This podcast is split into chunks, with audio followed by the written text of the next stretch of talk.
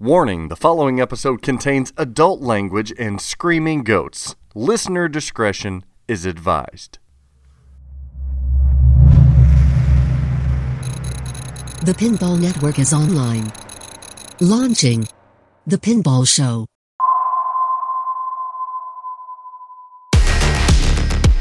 Ginormous news on the Pinball Show, episode 57 this week. Dennis and I help announce Haggis Pinball's second title, as well as discussing Haggis's plans for the future, timing in the pinball industry, Leroy Jenkins, Merman's, Stern Mando rumors, the distributor process for limited edition pinball machines, SDTM AIQ review, Spooky Pinball's next title, David Thiel's next four titles, the resurrection of SAPs, misinformed podcasters, pinball market trends, fungible tokens, and poking Gen Z. All of this and more today on The Pinball Show.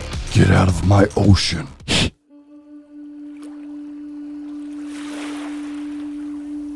Pinball is a game of skill.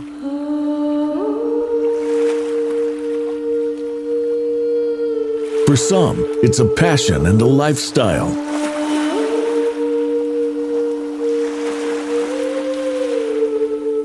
It's time for the Pinball Show.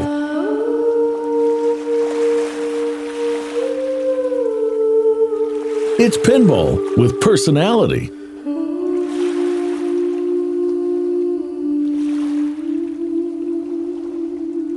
Thank you, listener, for being a friend. This is episode 57 of The Pinball Show, your favorite pinball podcast with Dennis Kriesel and Zach Meny. Dennis, it's great to hear from you. I feel like you're a long lost brother. Haven't talked to you in quite some time. Leroy Jenkins. Ah, Have you learned about Leroy Jenkins, Zach? I knew it would be a thing. it's great to be back. It's so sad. I'm glad that the entire community called you out for your ignorance. One of the most famous memes in the entire world. And and your and your response, I'm funnier. The entire world, the entire world of Warcraft. There have been shows that have made fun of. Leroy Jenkins. It is it's beyond gaming, beyond MMOs, beyond computers themselves. It's beyond Leroy comedy. Jenkins. It- it- it- Because is that a Leroy is a personification of.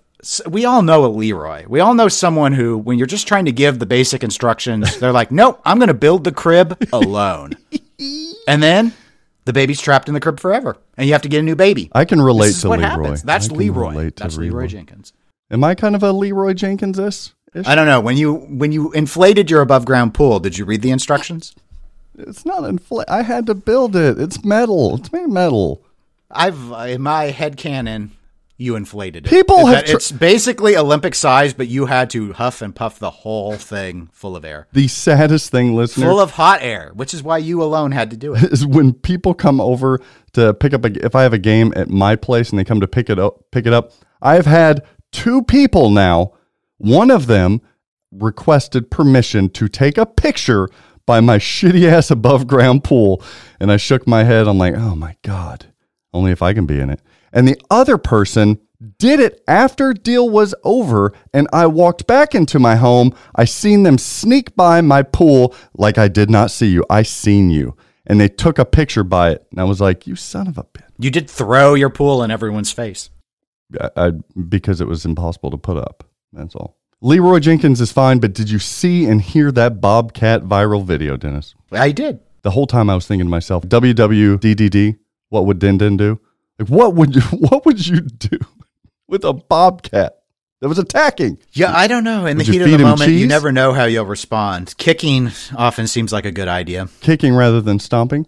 Yeah, you know, like punt it because you know it creates some distance. That cat was pissed off, man. That was a mad cat.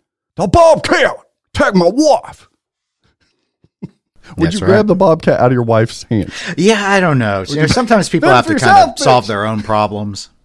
It was rabid. It I don't want no rabies. That shot protocol, no one likes it. Oh it's not as bad as it used to be, by the way. It's not like 10 shots anymore or whatever people think it is. Uh, Leroy Jenkins is fine. He is no back it up Terry. He is no Bob. It wasn't even funny, people. That's because you don't understand the context. I think I do, and it's No, just not you very don't. funny. You don't. The not every of it was meme, not every famous thing has to be like laugh out loud. Your sides are stitches and and what makes it what makes funny. it stick? What what's relevant about it? It's the association of knowing people that are like that in your life and how they just ruin everything because they just have to go do their own thing. See, I see them as a hero. all 'cause about I've them. watched some of those World of Warcraft stuff, and I got to say, there's always one leader that's the biggest d bag ever, and all these little lemmings that follow him. Oh, let's go! Here's free money. Here's free. Mo-. I have been dabbling because it's somewhat entertaining. Here's the money. Here's the money. Go, King. So Leroy Jenkins is a fucking hero coming in saying, "F off, d bag. I'm going in." That's the hero I'd follow. Yeah, he wiped the uh, group. They all perished and died. Yep. That's what they get for playing World of Warcraft. You see, you just had to, you had to turn it against the game itself. Hey, maybe we'll Very have destructive. And for someone who sells games for a living, that's really not the attitude you should be promoting. I'm about to promote the hell out of something. We've got a crap load of news this week. We need to jump right into it. Let's hear from the correspondent, Zach. Man, there's a shining star in this segment. He's my favorite. I already said it a while ago. Yeah, you He's did. my new favorite. Man, you you really built stock on this like a fucking Bitcoin over here. He's my Dogecoin. Yeah, there it is. Is that how we say it? Dogecoin? Yep. The one with the dog. Arf. It's time for TPN Industry News. Hi, and welcome to this week's SHIT update with Dr. John on the Pinball Show.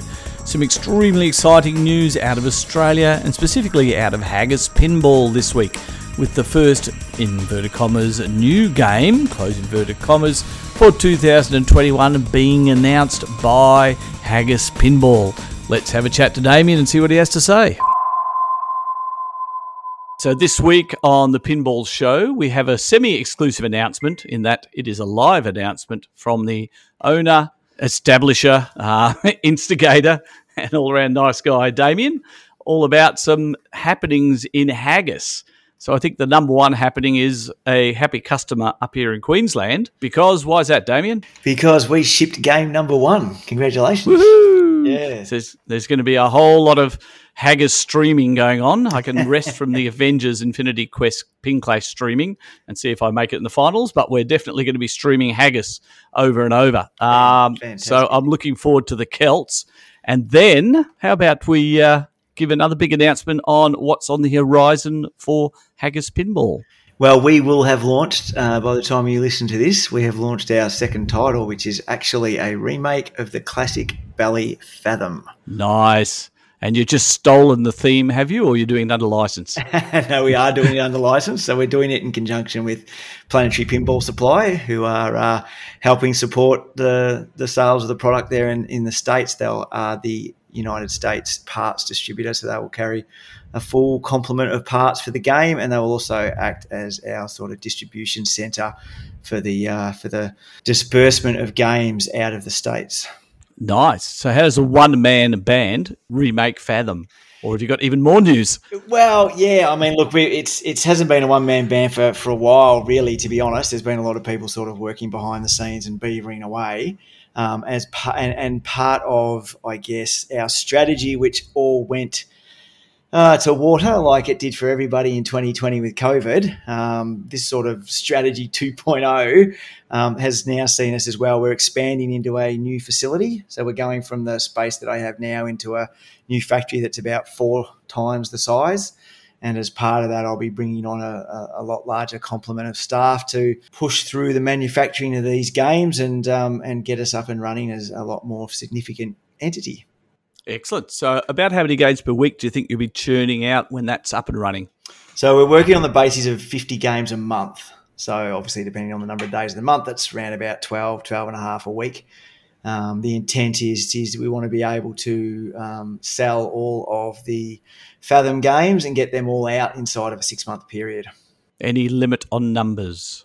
We are doing two versions of the game. So we have a Mermaid edition, which is basically our LE version. So it's got a lot of fantastic, fancy things, all mirrored chrome, everything. It's got full RGB seven segment displays in the back box, which I believe is a first for a uh, for a commercial pinball machine. Uh, we also have um, two LCD screens that are in the apron. So obviously, for a game like Fathom that doesn't have any sort of DMD or LCD display in the back box, we needed a way in order to show and to take advantage of a brand new 2.0 rule set that's been coded and developed as well. So Marty Robbins has um, helped out and written a 2.0 rule set for Fathom, and we've created a whole new soundtrack, soundscape for callouts um, and sound effects that all go along with that. That all makes it into the Mermaid Edition. We also have a new um, method by which we create our side cabinet art. So we're using this highly luminescent reflective material. So effectively when you walk into your darkened pinball room if you for example were to turn on your light or had the, the, the, torch on on your camera your fathom pinball machine from haggis will stand out like it's uh, like it's internally lit with floodlights it's, it's actually quite quite amazing to, to see it's going to be one of those hard things to show via photos unfortunately it's one of those things you sort of really need to see in person but that's amazing and then we also have the classic edition, and the classic edition um, is all brushed stainless steel finish. It doesn't have the LCD screens in the apron. It doesn't have the 2.0 code. It um, it just has single color, um, seven segment displays, and uh, you know it's a bit more faithful, I guess, to that original look and feel of what Fathom was. Excellent prices. You've you got any prices? Yeah, so our price for the Mermaid Edition is eleven thousand five hundred dollars Australian, which works out to about eight thousand nine hundred dollars US at the current exchange rate. The Classic Edition is nine and a half thousand dollars Australian, which works out to about seven thousand three hundred dollars or thereabouts in US dollars. And then any taxes and shipping where applicable. Taxes really only applicable in Australia, unfortunately, being an Australian manufacturer. Um, but of course, we save on shipping. However, for um, for the mermaid editions, um, we will be covering shipping on mass to the states, so that will end up at Planetary Pinball Supply, and then shipping costs will only need to be borne by the customer from Nevada to wherever, wherever they are stateside. Excellent. Now, there's been a number of different uh, purchase models set up by all different companies which hybrid purchase model have you got for the LEs? Yeah, look, and this is one of these things. It's always very difficult. I think I don't know anyone has the the magic answer. So if you're a Clan Haggis member and you would have got early access to the release of this game and and knowing exactly what it was, if you got past all of our cryptic social media posts that we were putting out, um, you get two days early access to purchase the game. We make it available for sale to the general public on Wednesday, the twenty eighth of. Uh, April in the States, um, and it will be available for sale for the Mermaid edition for only three weeks, which basically takes us that week ending the 21st of May. We are also limiting the numbers to 250 games only. So if we sell 250 Mermaid editions before the three weeks is up, that is it. And if we don't sell 250, whatever we've sold by the end of week three will be it as well there will be no limitation on the classic edition. So if you want to get a classic edition in that period or in the future after that period, they will be available for sale. Okay. And the dirty, dirty subject of money. Yes. People have lost money. How yes. are we ensuring that that's all going to be above board and safe? Yeah, well, look, I mean, it's the same sort of situation, I guess, I was with Celts. The reality is, is we're still a small sort of startup company, and, I, and I've taken a great deal of pride in, in people that have sort of likened us to the being the Australian spooky. Whereas, you know, the deposits that people put down literally go to the manufacturing of their games. So we, we do ask for a $1,500 Australian non refundable deposit. And that is basically your commitment to us that you are going to buy the game. And to the same extent, that's our commitment to you that we will take that and we will manufacture and produce your game and, uh, and now ship it in a lot timelier manner because we're scaling up. Excellent. All right. So $1,500 down for the LE. Uh, and you have three weeks all up with priority given to clan members first up. So the playfield is exact replica of the original. Correct. So we're still using our our new composite hybrid technology, which is our acrylic top and our wood base. Um, that has held up just unbelievably well, and you will get first-hand experience in that. Obviously, once your game turns up, which actually you should have it by now as the time this recording drops, so you'll see what that's like. So we've definitely done that. Um, as a consequence, obviously, we've had to alter some of the ways that we mount and some of the ways we've manufactured some of the mechs that go into the playfield. But for all intents and purposes, yes, it's the exact same playfield, the exact same artwork, um, and it will effectively look the same as another Fathom if you stood them up against each other. All right. I won't have any spoilers today about the 2.0 code that Martin's developed, but we might talk about that later after some gameplay reveal, etc. But I think that's Yes. enough of a teaser for everybody to get on board, join Clan Haggis if you like, sit back and wait if you want a standard edition, jump in FOMO if you want the LE. I think things are going from strength to strength in Melbourne, the pinball manufacturing capital of Australia. It used to be Newcastle. Now it's Melbourne. Yeah, we're taking it over. Great. All right. Thanks for all that info, Damien. And I look forward to streaming Celts sometime this week. Thanks, Dr. John. See you, mate. Hello and welcome to the Pinball Show's Stern News Update. I'm Craig Bobby. Well, the Stern rumor mill has now reached a fevered pitch again this week, as you can't throw a stick on Pinside without someone having an opinion on what the next Stern title could be. We've talked about them on and off for some time on TPS as well. Could it be the Canada rumored Mandalorian, James Bond, or Back to the Future, or possibly even a new Batman title? And certainly Keith Elwin's Godzilla, which almost seems like a done deal now, as that rumor has really taken root out there. But in the end, with our sources all telling us conflicting pieces of information, Stern continues to do a good job at creating noise and keeping information close to their vest as they wait for their big reveal. And speaking of excitement with more Guns N' Roses machines leaving the JJP factory every week and Jersey Jack customers raving about Scorbit connectivity with their online adoption and gameplay, all eyes are now on Stern Pinball to go online next as the Stern Army anxiously awaits its chance to have their games automatically connected to the world of online leaderboards, statistics, and gameplay. When will that happen, you ask? Well, as I said so often here on the Pinball Show, we shall have to wait and see. Well, that's all for this week. For the Pinball Show, I'm Craig Bobby. Catch you on the flip side. Hey, this is Kaz with a quick American Pinball update. I reached out to a couple members of the team at American Pinball, and while there's no major news to report on, the team is hard at work on the new games. And also check out the American Pinball Facebook page. There's a pretty cool story about all three games at Titletown Brewing Company in Green Bay, Wisconsin. I hope everybody has a great week and has fun playing pinball. For the Pinball Show, this is Brian Cosner. Oh, it's always great, Zach, hearing from the correspondents, especially Dr. John, oh, my favorite of the correspondents. And once again, proving why he is the correspondent supreme. Oh. He is the Doctor Strange of the pinball show. Man, that was good. I, there's no argument here because he really he really showed up this week. Wowzers, Dr. John, we love you. Where you at, Matt Morrison? Matt's Hey, like, Craig, why don't you? You got the biggest company in the entire world of pinball. Where's your news? oh, poor Morrison's like, look, I just interviewed a person from Stern for the Pinball Show interviews coming up. Oh, see, that was a little plug there. Hmm. Dennis Haggis Pinball has shipped Celts Game One. They shipped it last week. Congratulations to Dr. John Huzzah. on getting that, unboxing it. It was pretty. It was a pretty game. And he'll be streaming it prolifically. Ooh. So go over to the Dr. John pinball stream and check that out on the Twitch. on the Twitch. I think it's uh, Emily and Dr. John is the Yes. Twitch handle. Uh, they've got a new factory over at Haggis. Damien said four times the size and a need to increase staff for their. Well, I would hope because otherwise it would just be a big empty warehouse with like one one dude. forklift races. I always win because I'm racing myself. I still picture Damien in one of those little carts like Austin Powers stuck in between the walls. Oh. Flowing, beautiful hair. So, new factories coming because they are producing, as you heard Dr. John talk about, game number two, which is a remake and a deal, an officially licensed Bally game back in 81, Fathom.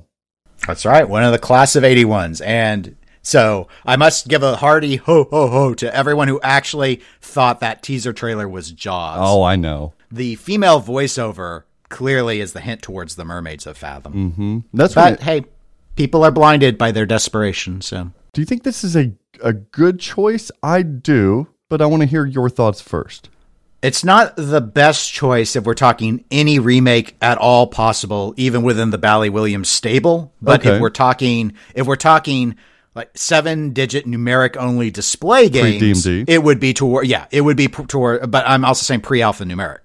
So like Okay, pre system okay. 11, then I think that this one would be towards the top of the list. It does go for, I mean, I don't, I've never been in the market for it. I did a quick look for our research here, and over the past year or so, decent ones were going for over 5,000. So Mm-hmm. it is an in demand game, at least for artistic reasons. Yeah, I, I piggyback off that and say that for this the segment displayed pre System 11 kind of stuff, if we're talking Bally Williams, I think it is the correct choice. I think it is the best one. I mean, I would have said this or, or Centaur. I would have gone with another Bally. This 81. one's- I mean, Class of 81 is worshipped for a reason. I mean, they were pretty experimental with the game designs. Mm-hmm. And uh, not all of them are winners on art, but Centaur and Fathom are generally at the top of most people's lists on the artistic side. And then gameplay side, you start to get more of a mix in with 8 Ball Deluxe and, and possibly, if you're a glutton for punishment, Flash Gordon. Barracora kind of there too, a little bit. Yeah, but Barracor is over on the Williams side, so I, I Oh, sort of you're separate sticking with that. Bally it is 81, 81, but I was just, you know, class of 81 Yeah, is very it's the specific to Bally. Bally. Yeah, I think this is the right choice. I think that uh, on the secondary market, this is still heralded a bit higher than even Centaur. This came out of left field. I was not expecting anyone to remake a Fathom anytime soon or ever at all. I think it's really smart.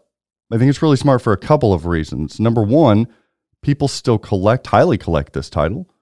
People still say it is the most beautiful pinball machine ever made. On it, it is on the top of many lists over the years, and they've got this indestructible play field. You get all new parts. You get a new play field that, from what we're hearing, is not going to be prone to a lot of these contemporary or modern issues in play field uh, manufacturing.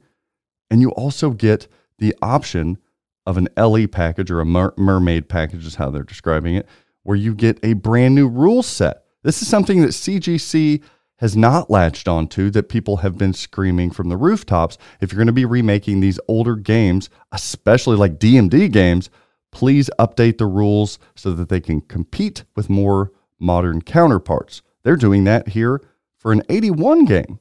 I think this sells, and we'll talk about the, the details, but I think this sells very well. They plan on cranking out all the fathoms in six months. That's a lofty goal. Yeah, I think, I mean, with the, f- the expectation that they're going to go to four times the staff size, they're estimating a 12 game a week production level, which is sort of around what Spooky's at. So they've really ramped. It's sort of interesting to see little old Haggis ramp up all of a sudden to Spooky levels. But um, uh, Spooky perhaps has been a bit conservative on their growth factor. Overall, I think that this is a smart play. I think that you have a sense of a built in audience based off of the pricing that the old Fathoms go for. Mm-hmm. So, given that, being able to do sort of a CGC, you know, I know they're comparing themselves to Spooky, but I'm going to compare them to CGC and say, you know, do a CGC thing, sell games that you know already have a built in fan base. And then as you build up your company, then they could start to look at doing original licensed themes. Yeah, I still think that, like, doing a Celts is not the right course of action. Doing something with a real license is, but going into being original at some stage after you've built up some largesse based off of these remakes, I think this is a this is a good launch. This would have been a better launching pad than Celts was. I, I agree with everything you're saying. Uh, maybe maybe getting some of the Celts out. You're working out the bugs of being a new manufacturer, so that may in, in the long run be uh, be a, a good idea that they did that. But coming out of the gate, number two with Fathom, a beloved game, I don't see how it can go wrong. Let's talk about some more of the details. Now, this announcement, this new product, is in conjunction with Planetary Pinball Supply, who we know, listener, uh, is the individual, uh, Rick is who owns that. He has all of the assets and licenses for the Bally Williams titles. He's the one that offers them to CGC and has a working agreement with them to make the remakes. Um, I just didn't know if it was an exclusive agreement or not, but now we know it's not because here here comes Haggis with an agreement uh, with PPS as well.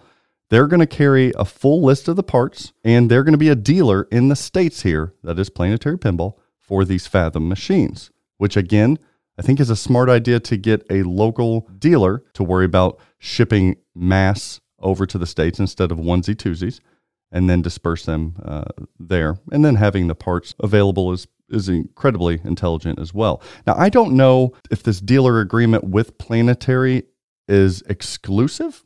Initially, I thought it was, but uh, to be continued there. Dot dot dot. And we know that there are two versions of this game, as you guys heard a classic edition and one that's more of a limited edition, limited to 250 units, that they are calling a Mermaid Edition. Uh, do you like that name, Mermaid Edition? Yeah, it's fine. Well, but they weren't. Let's just confuse thing. I mean, they weren't mermaids, were they? Uh, yeah, I, thought, they, were, s- kind. I thought they were sirens. And the sirens sing and crash your ship upon the rocks. I, that's what I thought they were. They're dragging people underwater in the art. I would have called them. Isn't that where mermaids live? It's under the water. Yeah. Isn't that what that crab sang us about? Ariel, listen to me. Under the Oh. sea. Don't you sing it. I- Nope, you just have to think it. Dream about going up there. Okay. The, I, I would have called it the Super Siren Edition.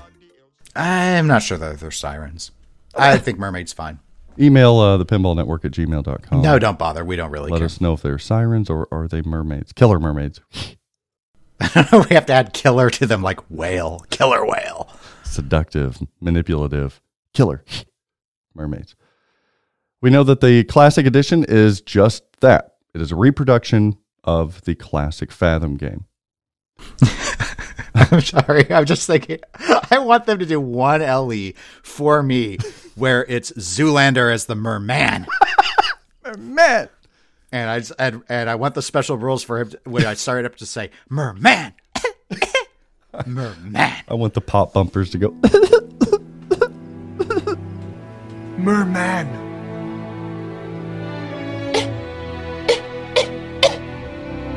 Merman. Uh, we're not we're not here to make uh, Haggis's game better. So let's Yes. continue. And uh, if you do have that agreement, make it two because I'll take one as well. The Mermaid Edition comes with mirrored chrome, full RGB. Oh, it's going to be so pretty. And a first in pinball production, the seven segment displays being full RGB as well. Oh, colorful numbers. Yes, I can see the waving patterns now. There's going to be two LCD screens in the apron. What? Uh, Two? What? Maybe where the rule card and the price card would go. That is pretty brilliant. That's just a guess. Maybe not. After hearing about this uh, this morning, Greg Bone and I were discussing from Straight Down the Middle, and he had something that was just such a good idea. He's like, I hope that they're doing that. On those LCD displays, he said it would be great if they had uh, just a almost like a cam that you're looking into the underwater, and every once in a while, one of those sirens, not mermaids, would come up and kind of look into the glass because it's like an aquarium, but you're looking down. Would kind of come up, tap on the, uh, the like the fifth wall there, or give a go back down. Two LCD screens in the. That's a good idea, Dennis. You silence over there. I still don't understand why you've turned these into sirens when they've got tails. Yes. Sirens are mermaids who were able to lure sailors towards rocky shores via their hypnotic singing, causing the sailors to crash into the rocky coast of their island, meeting a watery demise. I don't think we see any ships in the uh, art. Yeah, we do. It's up up above. It's a boat. Is it crashed? You tell me it's different now. A no, that boat's boat fine. In the black glass, that boat is fine and not on any rocks. It's an intact boat. on uh, mermaidstale.co.uk. It says so. Basically, a siren is like an evil mermaid who lures men to their death, but actually shouldn't be associated with with, a mermaid at all. Mermaids are portrayed in different ways, but they're often a sign of danger. Well, this people. Can we have another special edition where it's Splash and it's Daryl Hannah? Oh, I want Tom Hanks. The big news here for me, listener, and Dennis Kriesel, is that the Mermaid Edition has a new 2.0 rule set. Whoa, New fancy. rules. And not only that, but I am so proud to report that Martin Robbins of TPN and Final Round Pinball Podcast is the one that was writing the rule set for that 2.0 code. Wow. Congratulations, Martin Robbins. Man, that guy, I'm telling you, Martin Robbins is where it's at. He's not just the voice of the Australian jailer anymore. And hearing that blast interview they did with Charlie, stock's rising on Marty. Stock is rising. And if he does this rule set right, my pants will be rising as well. Comes with a whole new soundtrack, soundscape, call outs that go with the 2.0 system. Maybe we've heard one of those in the promo that I really loved. I really loved her voice saying, Get out of my lake or ocean or whatever she said. Yes, and people thought it was the Jaws shark talking for you know, obvious reason. It's a chick. It's a chick shark. Well, in Jaws four, it was, I think it was a mama shark in that, or no, Jaws three. Jaws three was a mama shark Oh. because there's a baby shark that they get and they capture, and then the mama shark wants revenge. Can I sing that song? Nope. Nope. Do do do do do do. The 2.0 system is is what differentiates this. Would you agree or disagree? I think so. Other than, I guess you could point out that RGB and all that is also all in the Mermaid edition. So all this stuff, the Chrome, the a full RGB, Super the Classic edition is going to look like a game from '81. Yes. Yes. But this So- one feels like the meat and potatoes.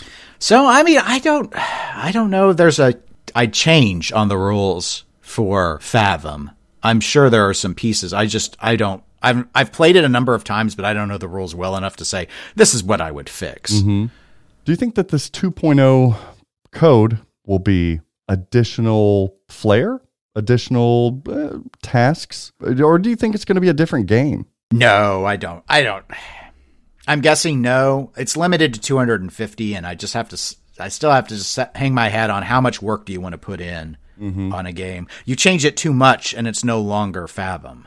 So, That's a good point. and we're still doing like seven segment display and stuff. So I just don't expect it to go to like a Bride of Pinbot 2.0, where I mean, it's got the LCDs Yeah, in the got the apron though. So, so maybe, maybe there's a little bit there that they're going to do.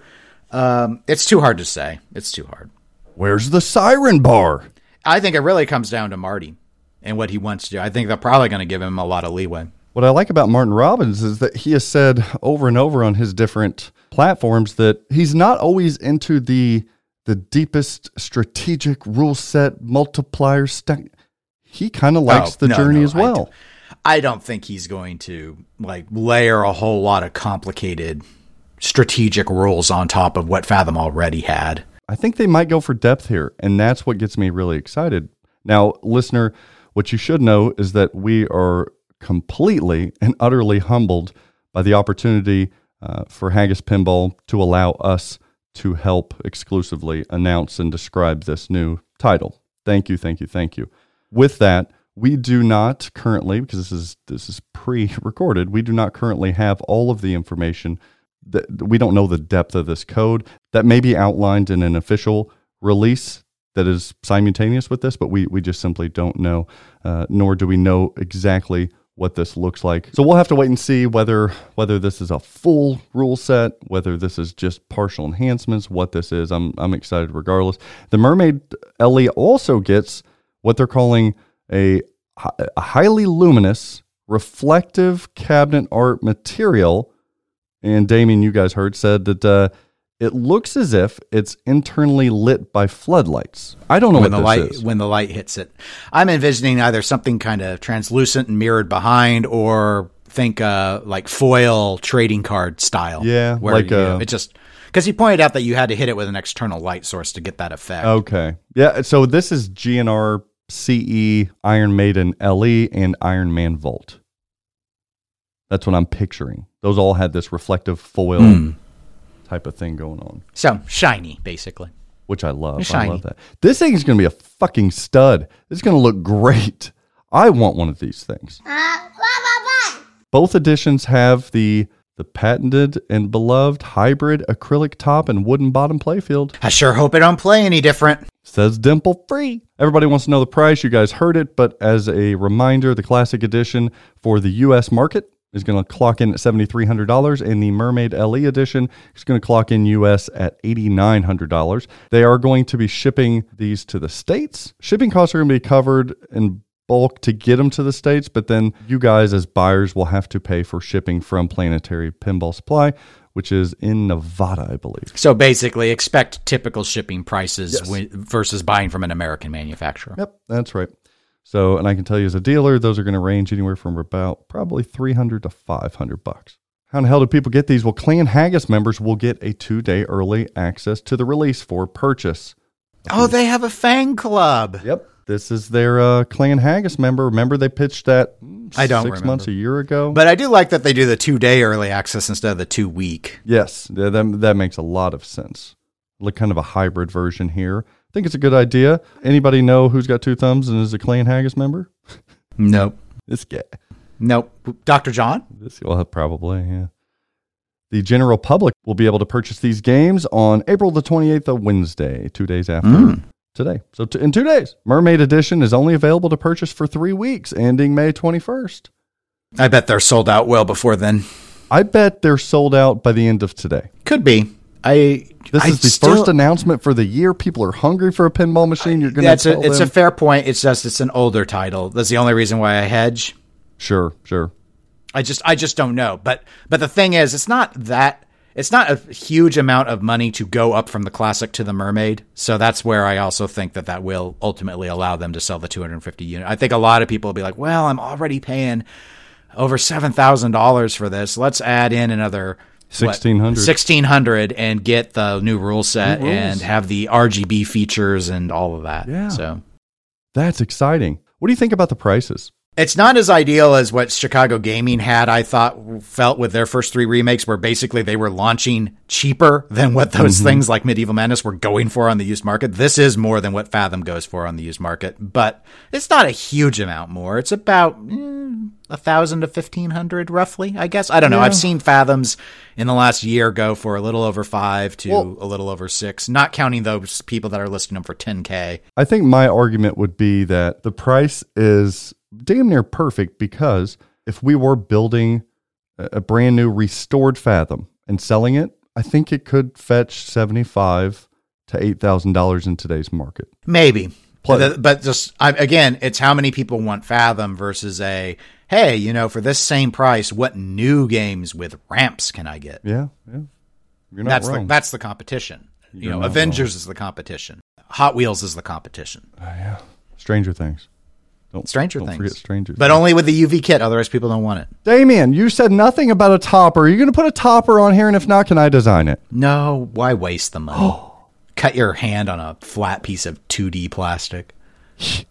Blood everywhere. There's a sign then the in the mermaids will get you. Yeah, they will. They will circle. Maybe flipping out pinball can be the exclusive designer and dealer of the Fathom topper. No, do the Fathom Topper for free and then win a TWIPY. No, just no. Mermaid Edition is limited to 250 units or whatever amount is sold by May 21st. So that there's the hybrid Deeproot model. Mm-hmm. You get what you get, and then the kitchen's closed. Which, for limited, I get it. That makes sense. Go eat ketchup packets. Now, here's something I'm a little confused about: is that uh, Damien mentioned the that there's no limit on the Classic Edition, but also that they want to be done with building all the fathoms in six months. So, Yeah, that is a contradiction. so is there a limit, actual limit on the run, or is the six months like when they want to be done building the LEs? I do. I don't know because whenever I heard that six months, I thought, well, that is a that is a stretch because if you're I think that's the LEs because be. he's thinking he's going to average 50 games a month. It would be six months. that's, to that's 300. Yeah, unless he only thinks he's going to sell 50 classics. Well, and and I, honestly, I think you know, kind of like Bloodsuckers Edition, Rick and Morty. I do think almost all of the sale. I think that the true LE will be the classic. I think they're going to sell more of the mermaids than they will that. I agree. Yeah, no limitations on that classic edition. I, I don't know how I feel about that.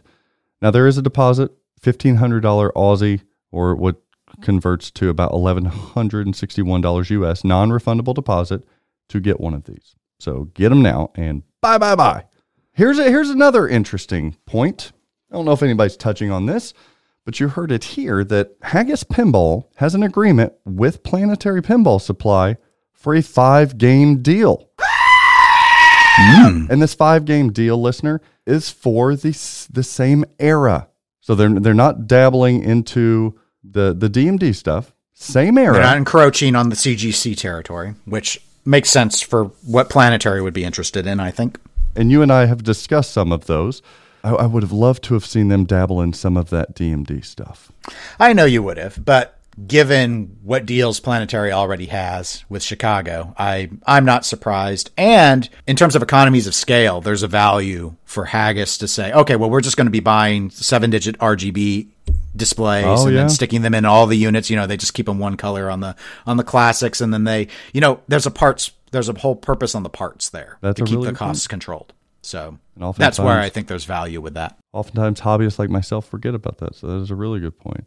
Do you think that five can be? I again, I'm going back to this rule set because I think the make or break of this entire deal and this entire idea will be contingent upon that 2.0 rule set because when we said Fathom is the one to pick, it is, but that well does not go very deep. I think that well goes that maybe I don't think you sell 250 centaurs without a 2.0 Uh, rule set. Uh, Fathom was a good one to start with uh, because it's it's probably uh, you know artistically it's one of the most beloved. Yes. But you know Centaur rate on IPDB rates higher than Fathom does by the users. So Okay. I think Centaur is one of the other five. So if we know Fathom's one of the five. I think Centaur is one of the other five as well. The only reason I'm interested in the other ones is because then we're like, well, with the 2.0 code set, we're just looking at theme, art, and layout. And I can pick a lot of those that I would pay a high dollar for if they were more contemporary rules. But if without those 2.0, I don't I don't want to spend nine thousand dollars for for non 2.0 any of these games. Uh, what are you going to pick? Well, we don't know that we don't know that everything's going to get 2.0 code either. We don't, but I'm I think that they will in terms of like adding maybe callouts and stuff. I don't know they're going to revise all the some of these classic games of really popular rule sets. And if the goal is to sell like 250 or 300 of each of them, then you just need to yeah. you know, you can either go for, hey, we need to get the people that want the art, or you go for like, hey, there are people that want these things in tournaments and stuff. And while the competitive scene isn't the biggest buying base for games, when you're talking this small of a quantity, you could turn to them to try and get some of your sales. So true. let's see. So um, I think in addition to Fathom and Centaur, I think we go one year earlier in Bally and say Frontier. Oh, you're skipping the rest of the 81s. Well, not necessarily. Okay, but I'm okay. just So off the top of my head. like- Frontier, deeply popular tournament game. They made less than two thousand of them, so it's really hard to get. You don't think theme or art hurts that for 2022, 23, 24? It's uh, it's a it's Kenny Rogers hunting some animals. Looks like Keith Elwin to me, but yeah. What's what's the hate? There's nothing to hate. Nope. It's a perfect choice. There's everything to hate, but okay. So mean, so mean. Um, you know, oh, gosh. Okay, so I'm up to three. I'm surprised you went Frontier there. I know you're surprised. Uh, I'll say game. Barracora over on the Williams side. Another competitive darling game. Fantasy wise, Uh, weird artwork. Weird artwork. Very Giger inspired. Still nice artwork. So, and again, they made less than 2,500, so it wasn't a high production game. And people who want the 1.0 rules will be like, well, it's a, it's a Roger Sharp design and there just aren't very many Mm-hmm. available, especially when you consider Planetary's only Bally and Williams. So we can't go dipping into game plan or anything, Okay. uh, to try and finish that out. And so I need, uh, I need a final one. And probably no I wide guess- body, right? Yeah, no. I, on that? again, cost cost control. We're thinking things that are all basically identical to each other. So It's not going to be Xenon. Yeah, see, I just don't. Eight Ball Deluxe? I mean, eight ball deluxe. My only problem with eight ball deluxe is they made so many of them. I don't think this Uh, You know, is between a matter between the LE, made. the deluxe, and then there was like a third one. There's over ten thousand of those. Yeah, Dennis, but So- if they made an Addams family right now, it would sell out. I know, Uh, but I don't see not. that being an issue. I think Eight Ball Deluxe, the issue there is yeah, theming and artwork for the yeah. 21st You've you've convinced me. Eight ball deluxe is yeah, I could see that one. Okay. Sure, it is the best of the eighty one play wise. So It's really fun. But yes, I don't think uh, I don't think we'll see an embryon because of the wide body. So yeah, but that could I think so. Yeah, that's those are my guesses. So I've got three class of eighty one No Medusa? and then I n- zipper flipper. I don't think they want to do deal with it. that goes up pretty high, money wise. I know, but I, again, mech wise, you'd be buying this specialized equipment, two inch flippers, all for one game. I just don't. I just don't see it. And how far up would they go before we get into? Yeah, they're not going to make any of those mid. mid I don't think we 80s talk. System 11 or anything. Alpha numeric is out. I think it's all numeric. Okay, I'm just looking at the list here. I mean, you want to go kind of rare, another 80 from Bally, but I just don't. I don't think it has enough fans. Would be Viking. They made 2,600 of that. That's a, Um, but that's kind of that's a. Uh, eh. Do you think they do a split play field for anything? Split level? Not really. I don't think so either. I would like to see a skateball myself. I mean, I could skateball. I think could it's retro of that. enough that it holds up, and it, I love I love that layout. Man, what a fucking announcement! This is unbelievable. D- Did you anticipate ever thinking we'd be talking about this right now? I, I this came from Oh, nowhere. no, I didn't anticipate we'd be talking about anything. Pinball's dead. I have never been so bored in this hobby as I have been this year. Even with my shenanigans. Yes, even with your shenanigans. There's just nothing. There's just nothing happening. Nothing. Yeah. From a news perspective, it's just been so flat. Shockingly flat for all this hype that we hear from distributors about how pinball's at its highest peak ever. Uh, Don't put that on distributors. That's a true statement. I, I'm putting it on you. It's I'm just true. I'm, I'm, I'm smoothing it out with yeah. There's all this demand for games, and it's like yeah, and, and no one's making them. it's a parts issue. It's so That's why boring. it's so. so boring. You're right, though. There hasn't been anything announced. I'm excited for this. I think, I think I'm in. I, I think I'm going Super Siren Edition here. I'm not because I do not do deposits. Oh, that's right. That's not the only reason you're not in. This doesn't interest you to the level I'm level of not purchase. doing deposits. It's the only reason you need to know. I was going to say, I'll spot you the deposit. You still won't be in. Nope. Nope. Absolutely. This thing just screams to me and says, I'm going to be so beautiful. Dip your toe into the waters. Come to me, Zach.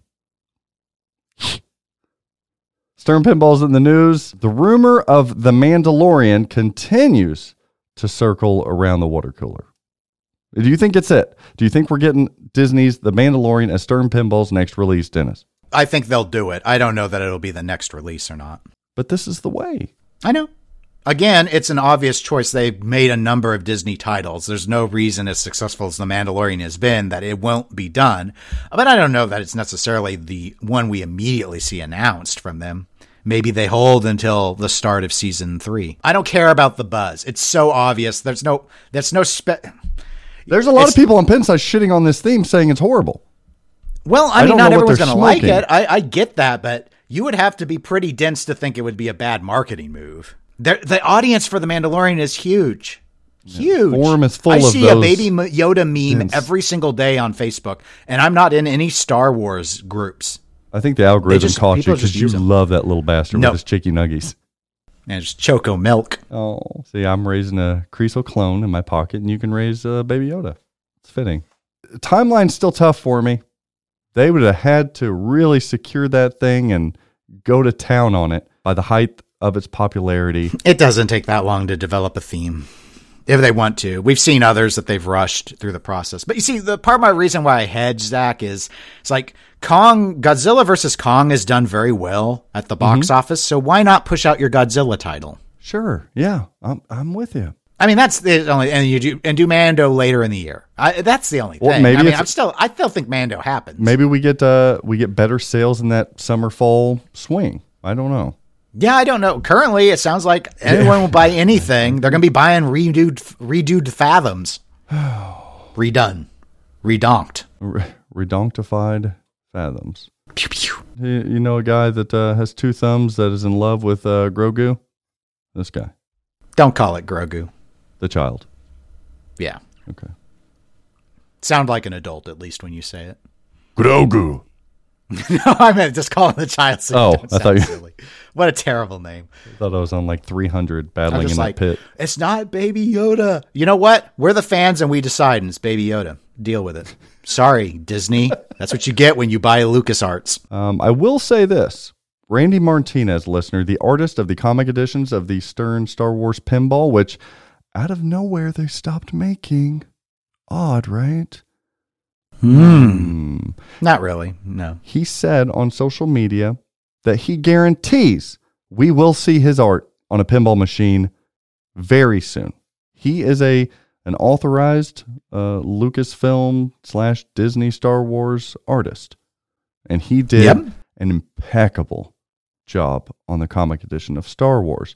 And just last week, he was live video chatting, um, doing artwork of Mandalorian.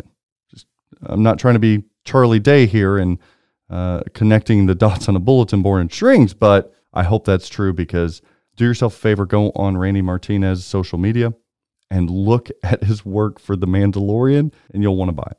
And I was listening uh, to a recent Canadian Pinball podcast.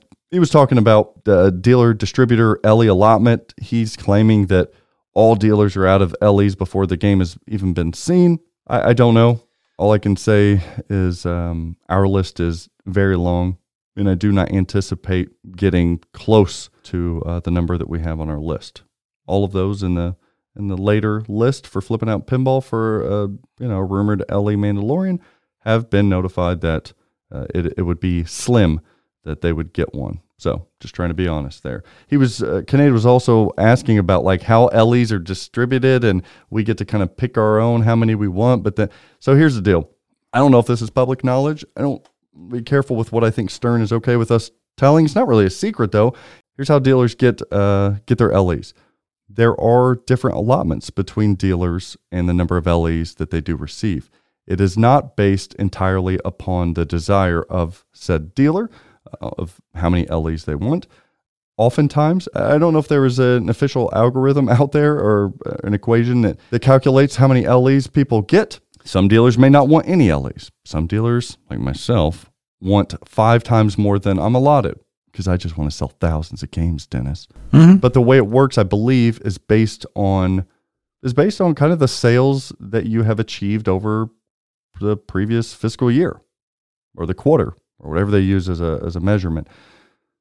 So it's not really a thing that I just say, "Hey guys, if Mandalorian comes out, I want 100 LEs." And they're like, "Absolutely." That doesn't make sense because if they make 500 or 600, they have to disperse them throughout the entire world.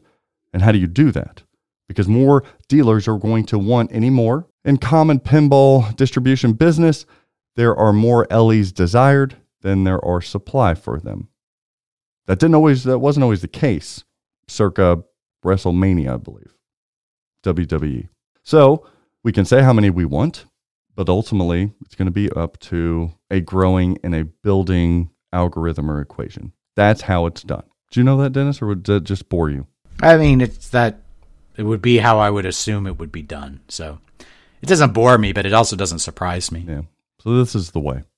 I can say that in two years that I've been, two and a half years that I've been a dealer, I've never been able to get the amount of LEs that I want. And that's okay. It keeps me fighting to get as many as I can for our customers. That's all. What happens to Fathom 2.0 if they drop Mando next week or this week? I guess that's a really good question.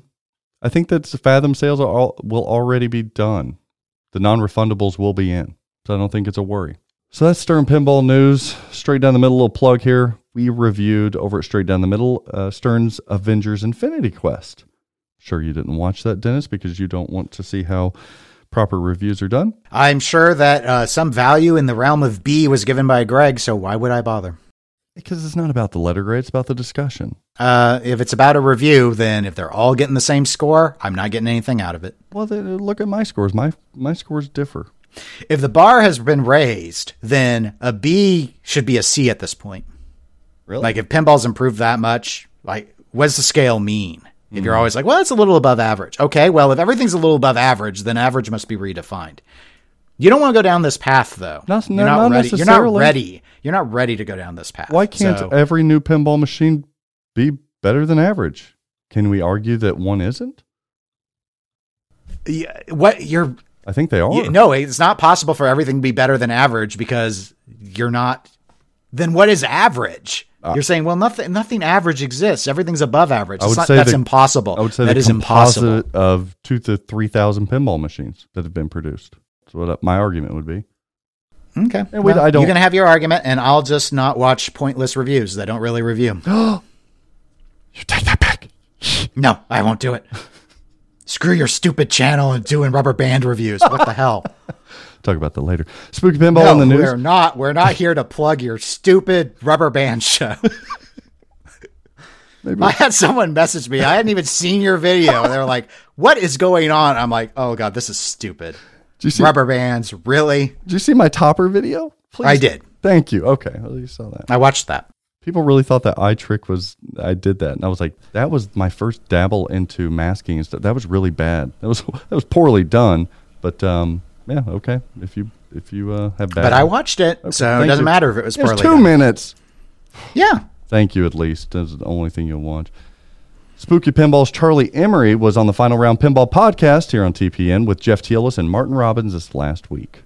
Mm, the rule creator, Martin Robbins. The- yes, industry professional.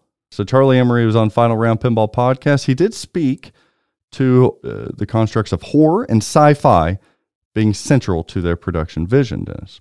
But they would consider something like a comedy-based title, but uh, their bread and butter is going to be horror and sci-fi because that's who Charlie is. I know, but I still think that the sci-fi thing is just, it's a it's a change up from what they orig- originally really thought. Sure. Yeah. Okay. Yeah. I, Yeah, that's fine. I'm actually I think it's good. I don't think that they should only do horror pins. I think that would be a huge mistake. But they definitely don't feel like they're emphasizing horror at all anymore, and they can still say it's a core strategy, but I'm not seeing it. a large portion of sci-fi genre is inherently thriller based or horror based. There's a subsection, there's a subgenre in sci-fi that is is horror based. I think what you're thinking more of, though I could be wrong, is speculative fiction, which is horror, science fiction, and fantasy are all combined together as spec fic. Really? I didn't So if he wants to say Spooky is a spec fic company, I definitely wouldn't object to the idea, but that definitely isn't what the name implies. Do you think we'll ever get one of the greatest sci-fi films or films in general ever made uh, into a pinball machine by the name of Interstellar? I would be Uh, You know, so I could, in on that. I it would have made more sense closer to when it came out, but eh, it's it's- it's it conceivable. could get culty. I could see a company like Spooky doing it, sure. Oh, to think about the organs. Boom. Oh man. Love you, Matthew McConaughey. All right, all right, all right. That's right. That's right. I actually didn't love Interstellar. Why? Why even fucking add that? Like it's it is greatness. It's Well, one because I'm just trying to imagine the toy is going to be the stupid bookcase. Throw in there. Going to hide behind the bookcase. You try to conceptualize that on video to the general masses. I thought it was a damn great attempt and better no, than any other too attempt hard. Don't, don't maybe don't make the movie for the general masses if they're too dumb. But they, they they made it for whoever's going to watch, and Christopher Nolan's going to make greatness regardless, so people are going to go watch it. But This is going to bomb. People are going to go and watch. oh my god, Inception was a better film. Inception was messy in a couple parts. Where I think That's your Interstellar, that's your psych speak infecting your No, view of that film. Interstellar, I think was cleaner conceptual science, but Inter, Interstellar screwed up with time too much. It was no, that was it. That the power was of love was no. No, it was emotion. It was love. The feeling that you get when Matthew McConaughey knows he's going down to that planet and time is going to be at a, a different ratio. And when he comes back up, his kids are then going to be adults. If that doesn't kick you in the heart, I'd rather have The Martian as a get the machine. fuck out of me. Martian. Building potatoes in it. No, stop. That's right. I want poop potato multi-ball. What what's taters, precious? it's taters. Uh, Sméagol in space. that'd, be, that'd be a special mystery. Him and Leprechaun. Maybe that should be their new pin, Leprechaun. I don't think I've seen that one. What? You've never Is seen that number Leprechaun? four? I, it's on Prime. Maybe I Can't should watch it. I've me, I'm the seen. Leprechaun I man. think the last one I saw was Leprechaun in the Hood. A friend with weed is a friend indeed. But a friend with gold is the best, I'm told. I definitely need to go see that again. I could get behind Spooky doing a Leprechaun pin with Jennifer Aniston. oh yeah, the first Leprechaun. Oh yes, yes. Get Warwick Davis to do callouts. Is he still alive? I think so. Hmm. I thought he was in the first season of Mando as one of the uh, Yeah, as the bounty um, hunter people in the yes. in the ser- season finale. I, I think. think you're right, but he might be dead. No, he's fine. He'll be. He'll get better. Spooky Pinball listener is finishing up Rick and Morty actually early. That's Wow, nice that's job. pretty impressive given the pandemic. Yeah, nicely done. Uh, thus, this summer sp- or spring summer, they're going to be gearing up for their next title production. Rumors are June. And I've been hearing not TNA 2.0 now. Correct. Yeah, I've been hearing the same. That may come, but it's certainly not no, coming. it will never come if it doesn't come immediately. Really? That's my guess. I think it's still hold. I didn't understand them hold. going back to that well at all. Anyway, I, but th- I think it'll hold, and we'll have enough that are beaten up No. in a year and a half. no, they are too old to begin the training. We know that David Van Ness, I believe, is the designer But Charlie did say this was this was more of a teamwork thing on this title than any of the previous titles. I don't know what the theme is. Fellow podcaster Kaneda was kind of hinting around it to it being you heard it here, Scooby Doo pinball, blah blah. Then the next day he says, No, it's it's not Scooby Doo. So I don't know what it is. Scooby Doo would have been fantastic. But no. Did you hear Amanda last week said Scooby Doo wouldn't be good? Well, I mean, I, w- I wouldn't be in on a Scooby Doo either, so I don't blame Free her. basing Scooby snacks? I don't know where her mind is on that one. But but I'm also uh, you know Charlie and I don't see to eye and eye because he doesn't like Event Horizon and I do. Man, he really shit on that. That was one of Marty's favorites. That's well, Marty's right. Maybe Marty could fathom 2.0 rules and make it Event Horizon. Oh, they can have a, a spooky sci-fi off, or what'd you call it? Have you ever seen spy? Fire in Space? It's beautiful. Mama Bear, open the door. I hate sand. Is that a thing? Maybe.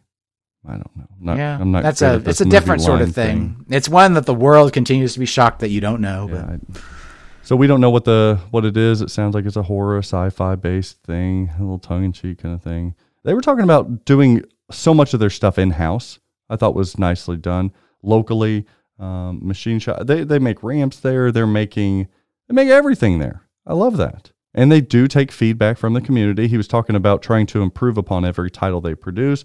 For example, everybody was hating that damn power supply and the, the oh, it noise. is loud. Oh. Oh, it is. It was horrible. So I thought it was interesting that they kind of ar- argued that they didn't realize it was loud. That I Really? that kind of trigger. I was Really? like, "Eh, come on, Really? Charlie. It's really loud. Yeah. I mean, I'm not. I played TNA yesterday. Turned that thing on, and I'm like, oh, let that let that uh, jet boot up. Yeah, I just feel like the fucking thing's gonna take off. So they're fixing that. He said stuff like that they'll fix. That's nice. Yeah, he came across very well on the podcast, and I think that's paramount to his company doing well. They're doing really good over there. They He's very Midwest nice. Yes, they were talking about Rick and Morty, and I didn't know this. They, of course, they got all the assets and everything, but they actually had to modify the content of that original Rick and Morty Wizard mode due to the concerns from the studio. They pitched an idea that they were really excited about. The studio said, "Nee, uh, "No, little, out there, a little raunchy, a little, little too much." Well, I don't know. Going in and thinking that your your defense is going to be, well, you let him be a pickle.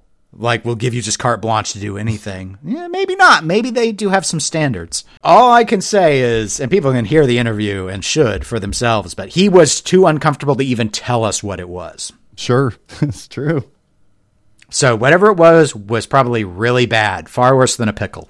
It's probably Dragon Sluts. He was talking about the playfields. He said playfields are great. This is this is interesting. They only replaced one Alice Cooper playfield because of clear coat or playfield issues. And so far in Rick and Morty, not one has needed to be replaced.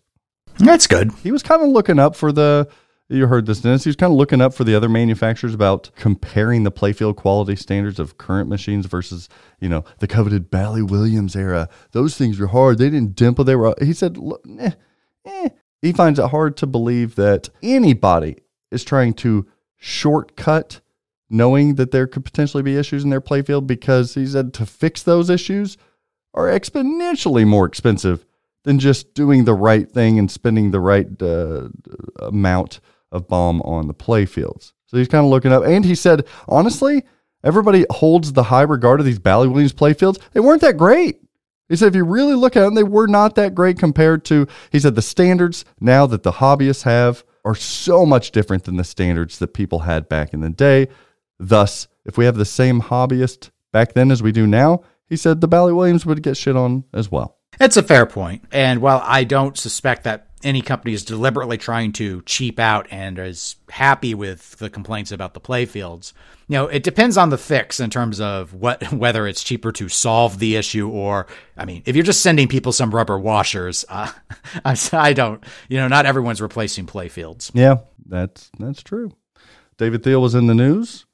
Now, David Thiel had a comment on social media I found interesting. He was responding to Retro Sinjo. He said, That is a fair question. I was exclusive with Deeproot Pinball starting February 2018. Deeproot has not manufactured a machine yet, but I have been very busy. I stopped being exclusive July 2020. It is very likely that four pinball machines, side note listener, four, four, including DP, what's DP Alien? Including DP. I don't know what DP Alien is. It Well, might be it might be Deeproot Pinball DP. yeah, but they didn't do. It. They have an alien? No. What? Will be manufactured with my audio. One will be Deeproot, which he indicates is DR, so that DP is off. One will be Deep Oh. Root Raza. Hmm. One is super secret, but I expect that will be revealed in third quarter. The four is 10 weeks away from production. All of these are great pins, and I'm excited about each project. I found it interesting. I don't know what David Thiel's working on. He's one of the greatest uh, ever when it comes to audio packages of pinball machines. So, Yeah, sorry, Jerry. no, cheer beer. Love you, Thompson. So, I don't know what he's working on. I don't know what Saps is working on either. Did you hear the Saps aren't dead? I heard on Loser Kid, yeah. Super Awesome Pinball Show appeared on the Loser Kid Pinball Podcast this last week to clear the air on the death of their podcast. They posted a tombstone. They did. They posted a I tombstone. don't look. I'm a simple person with simple means of understanding. I saw a tombstone. I, I unsubscribed. I, that's, simple man. That's what it told me. Is you're gone. You're in the you're in the ground. There was a tombstone. They said, well, you know, maybe that was a, a wrong way to say we're taking a break. it implied death. I don't.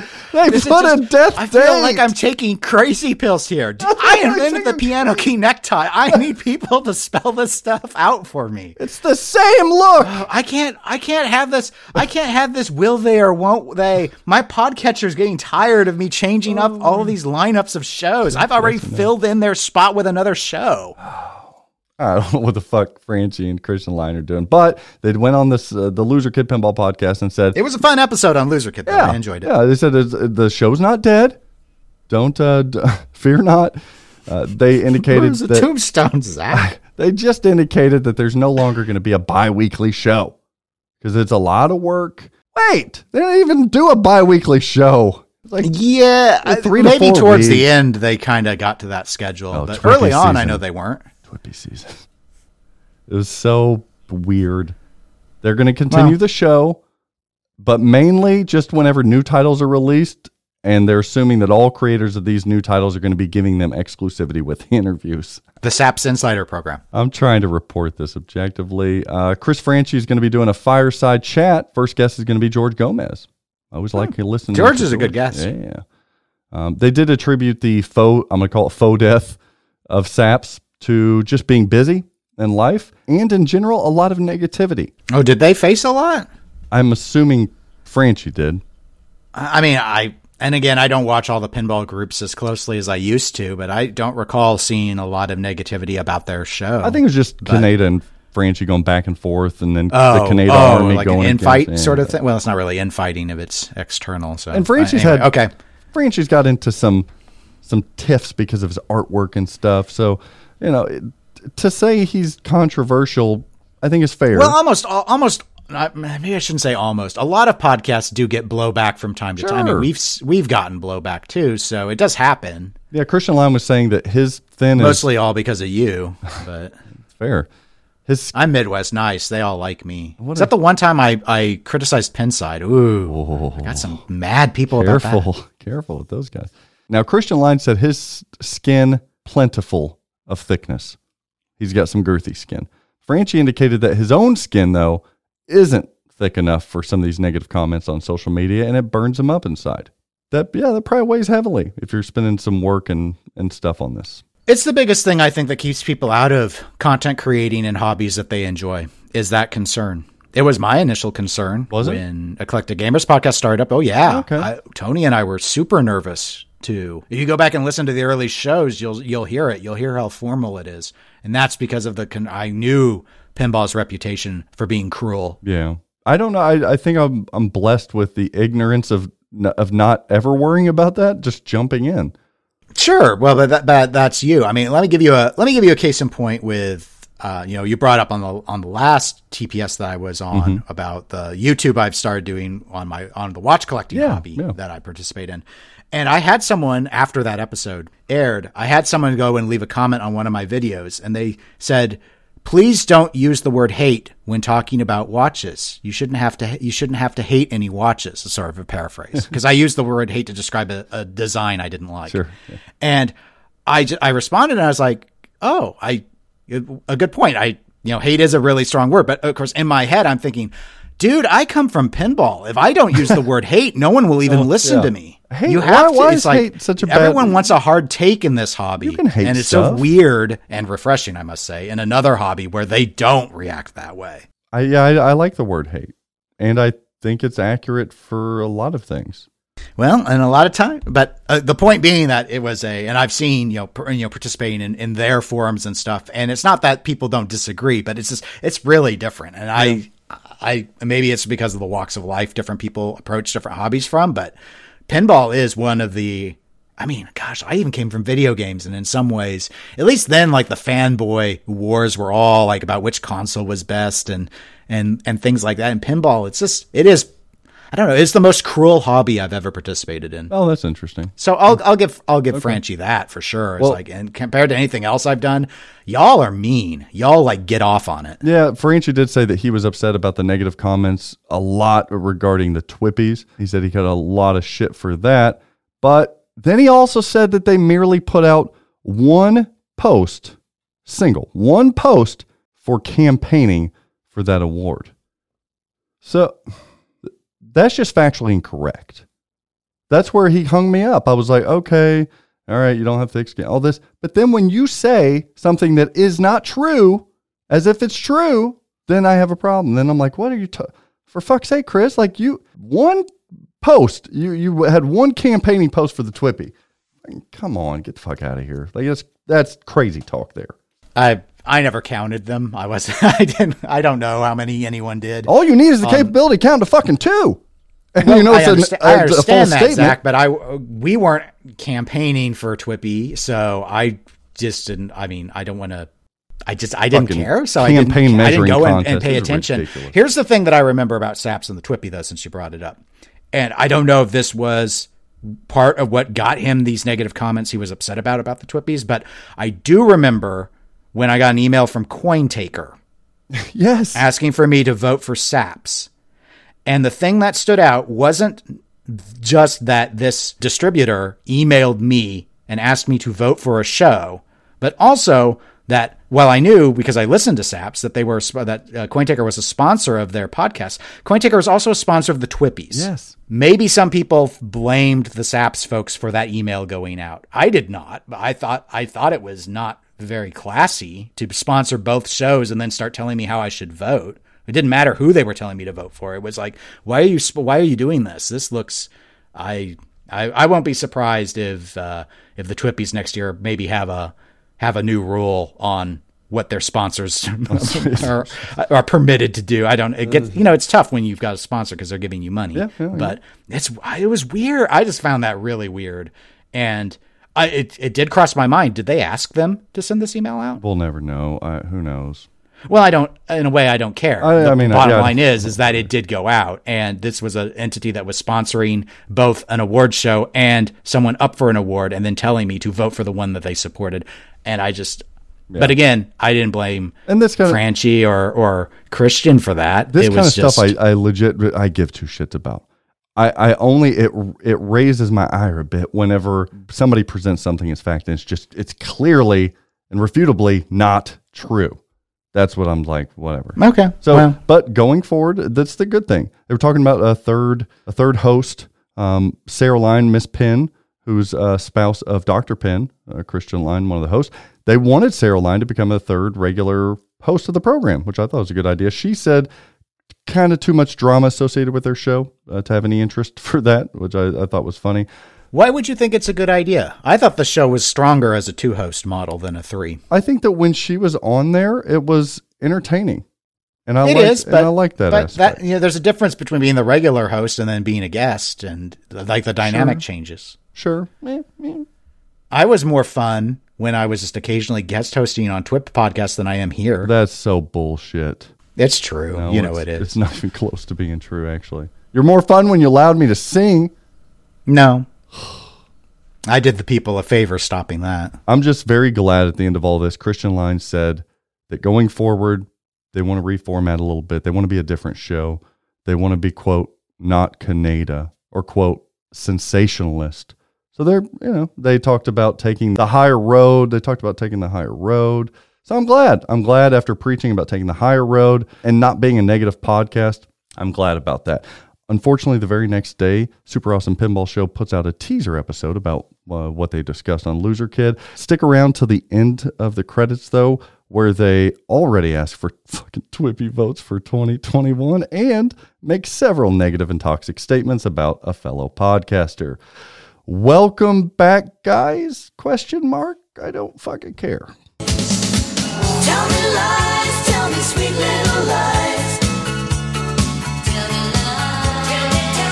Well, we've reached the end of the show, Zach. This has been a fun episode. All right.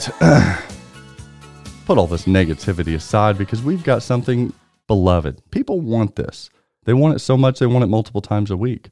No, no, An no. interview with a rubber band collector? It's not your rare orgasms. No, no, no. the rubber band collector. A dumb idea. Oh my god. I, know- I, I think it's a great idea. it definitely was your idea too. I Straight down the middle is going to be covering more than just pinball. What's wrong with We're gonna be that? covering rubber bands. You know how much Get love we ready, have to spread? Get ready, There's a lot of- rubber band man. Get down. Pinball Network presenting the Pinball Show, presenting Let's Do This. Leeroy Jenkins! That's a pretty good impression. Ladies and gentlemen, that's how you do it. I even added the Let's Do This before. Couldn't really make out what he says prior to that, but Let's Do This, Leeroy Jenkins. Same cadence, too. Everyone's listening at 3x, so it don't matter. Uh, sounds just like straight down the middle of pinball shit. Oh. Trending up this week is Elvira's House of Horrors by Stern Pinball. Want to know why, Din Din? Sure, why not? Tell me. Well, because uh, right now premiums are selling for over ten thousand dollars, which is just ridiculous. It's happening. That is pretty ridiculous. It is happening. They're doing It's a another good game. Yeah, they're doing another run here in uh, May, June, July? something like that. I forget. I'd have to look at. I my, thought July. Yeah. My sources have been saying July. I'd have to go back and look. They could be. I don't know. But uh, doing another run, then those are pff, good luck. They're all sold out. Every dealer's gone. The next run I've been told is 2022, which I can't fathom. See what I did there? But it is mm. true. Now, here's the thing that makes this trend up even more. It's high on the Pinside Top 100. Not no changes there. I am getting people that say to me, Zach, I would like an Elvira. I'm anticipating having to break the news to them that they're going to have to wait until 2022 and losing the sale. But they then tell me quickly, I understand it's off until 2022. But if you have any spots left for the 2022 run, I'm in. Ladies and gentlemen, I don't know how you can trend up anything else higher than that. Ah, that's weird. Uh, Elvira 4 might be out by then. Holy moly. I think this is a testament to Lyman Sheets like no other. 2022. His code is beloved. No problem. Sign me up. Also trending up this week is Stern Pinball's Iron Maiden. Another little resurgence coming out of nowhere, but people are asking for Iron Maiden currently right now more than they are asking for Jurassic Park, more than they are asking in the last month. Deadpool? Iron Maiden, don't know where it's coming from. Little resurgence. I think it's uh, as people have grown to get familiar with the trifecta that is the Elwin collection. You know, I've heard a number of people that mm, not the biggest fans of the Avengers and are turning to his other titles. Oh, maybe you should check out Straight Down the Middle, see what we think about it. I hear they Nope, do I good reviews. I hear they do a lot of B reviews, so I guess that means good for the game. Oh, because you're going to argue that Avengers is lower than a B. I haven't played Avengers yet, so Yeah, not gonna argue exactly. The hell. I'm not going to argue anything. So why should I watch? Next production run of Iron Maiden is in July, running both the pros and premiums. People are, I guess, maybe that's leading to this trend as well. Lastly, trending up this week, I have to. It's Haggis Pinball with Damien. It's Martin motherfucking Robbins with TP in the final round. Melbourne Silver Ball League, and formerly from the Head to Head Pinball Podcast, and all around just a sweet pea. There you guys. And Dr. John, Dr. John Cawson, the MVP this week, probably this month, and maybe even this year. Pinball Show correspondent. Yeah, he's the best. He's the best. See, I can't even Notes. sing it. No- it wasn't even a can't. sing. What do you call Nope. that? Nope, it's too close. I'll Well, hang up. Quasi singing. Lessons have to be learned. Trending down this week is those original Fathoms. Good luck trying to sell that's yours now. crap. You have no idea what that trend will be on Fathom. Uh, yet. I this do. news just dropped. I do. It's news now. It's happened now. And overnight, your original Fathom is no longer worth what it was, thus, a trend. No, no, the new ones are selling for more than the old ones go for. They might go up a few hundred. Uh, what I like be like, it's still cheaper. It's still five hundred dollars cheaper, awesome even we add five hundred dollars to the price. I'm just saying, parts, you're basing this off of no one? market trend. You didn't analyze anything. This is made up. No. Because this news isn't known. They just found out listening to us or going to wherever they got their exclusive news from. The lady on the Matrix that has the spoons and tells Neo in the kitchen, you, you think that The Oracle? The Oracle. Would you argue against her? You don't know what's going to happen, Oracle. I don't know. Am I going to get a cookie out of it or not? Uh, well, I may be the pinball market Oracle. Listen to me. also trending down this week a little bit is Stern Pinball's Led Zeppelin. Uh oh, not flying off the shelves currently. People are anticipating and eagerly awaiting this next title release. So you're seeing you're seeing a little bit of a dry spell on Led Zeppelin on the secondary market. Prices on premiums already dropping right at that seven thousand dollar spot. Uh, prices on the pros you're seeing dip into about five thousand dollars as well. So you're seeing a little bit of drop into downtrend in sales. Also trending down this week is something that I just loathe, something that I want to see burn upon a fire and never come back to civilization again. It even has a nasty fucking name, Popeye. and it's called NFT. Trending down is NFT. It's actually trending up, but I'm so salty about this shit that I'm trending it down selfishly. Non fungible tokens. The fuck is that? NFT. You know, this shit now is worth more, Dennis. NFTs are worth more than actual tangible assets. Mm-hmm. Yep. Why? Explain to me why a, People need new things to speculate on. a digital picture is Sure. worth more What do you than think something cryptocurrency in my is? hand. At least this has got a picture on it. This is complete bullshit. Let's open up a pack of sports cards or Pokemon cards and save them on our hard drive or our cloud. what, what? What are we doing, people?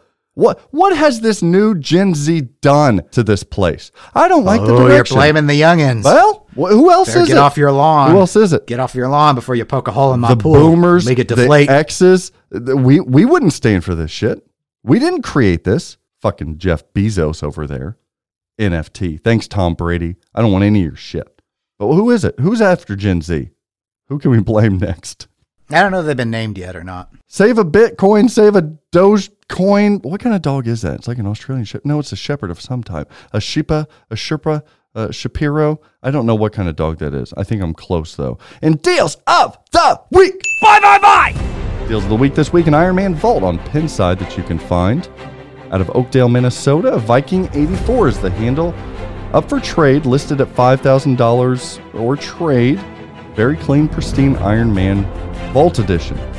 If you take a look at this, this thing is juicy and minty. Look at that magnet, baby. On the shadow, you look for the sanctum. On other pins, you look in the shooter lane.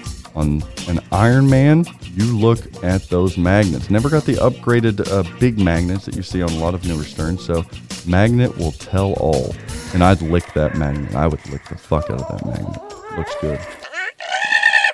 So for a minty Iron Man Vault, $5,000 trade-in value, pfft, all day long. Another deal of the week is a Walking Dead LE outside of Little Elm, Texas. Ever been down to Little Elm, Texas? Yeah. Uh, no, I don't think so. This Walking Dead LE only has a hundred plays. It's brand new. It's got a Modfather zombie. 100 plays. That game is like seven years old. I know. How does that even happen, right? Exactly. How does that happen? Maybe 100 plays since the last code update. But for eighty five hundred dollars oboe in this in this market, this is a steal. Bye bye bye. Plus, they mm. put voodoo glass in there, that's a couple hundred dollars. Take that out, sell it. Mm. You're now early, like a brand new LE for eight thousand. And that was your deals of the week. Deals of the what the fuck this week or Led Zeppelin topper. Too soon, bro. Too soon. A Led Zeppelin topper for sixteen hundred and fifty dollars outside of Cincinnati, Dayton area I like the 50 on that. by. Rehab Free, right? Open for offers. How about retail? They, they haven't even shipped the majority of them yet. No, if you're looking to flip toppers and make some money, I'm not hating on you. You Maybe. kind of are, and No. you're kind of responsible for the Store behavior. it. Store it for six months. That's all I'm saying. Store- Store, it for six months. carbonite. Don't pull it out now. Oh, I got one of the first ones. Do you want to wait two weeks or six? No, this is not FOMO worthy. Nope, nope, nope. And ladies and gentlemen, that was your Pinball Market Trends edition. All right, Dennis, we're closing down the show. Where can people catch you? They can email me over at eclecticgamerspodcast at gmail.com or go to facebook.com slash eclecticgamerspodcast and send a message over there and I will get it. Hmm. Do you have any NFT swag you can sell them? Nope, I don't do any NFTs. You do play video games. Ooh. I do. video games of the NFT to pinball. oh, kind of love that. You can catch me here at the pinball network at gmail.com or uh, reach out to Straight Down the Middle. I heard that they're changing up the format of their show a little bit. So sdtmpinball at gmail.com. Go watch that video. It explains everything. And if you're ready to buy a brand new pinball machine, arcade machine, or some NFT action, flipping out pinball, 812 457 9711. Be a pal, be a friend, support someone who's going above and beyond for you. And that's me and Nicole at Flipping Out Pinball. Product showcase this week is everything because you want it. It's not uh, it's not Fathom yet. To be conti- maybe maybe in the future, not that yet. But we have Stranger Things Pros. Those are going fast now. Still in the box, ready to go. Avengers Pro, TMNT Pro, and Premium, Led Zeppelin Pro. I believe Jurassic Park Pros are rolling in as well. We've got a couple of those spots left. Hot Wheels, armor, banners, accessories, toppers. Meh, a little thin on on pre-orders for those. Golden Tees, we got more ordered. We still got some of those arcade sit-down shooting Jurassic Parks. Support us. Help us out. TPN last week, Final Round Pinball Podcast, episode 32, with not only Charlie Emery, as we talked about, but Craig Bobby. Mm, too busy doing interviews to get us some news. Yeah. It's like, come on, come on, Craig. TPN this week, it's a mystery. I have no clue. I think we're up for just another pinball podcast. And Yeah, probably. Bruce, where you at, Bruce? I miss Bruce. I want to hear a Bruce podcast with. We have no idea. We'll have to wait and see.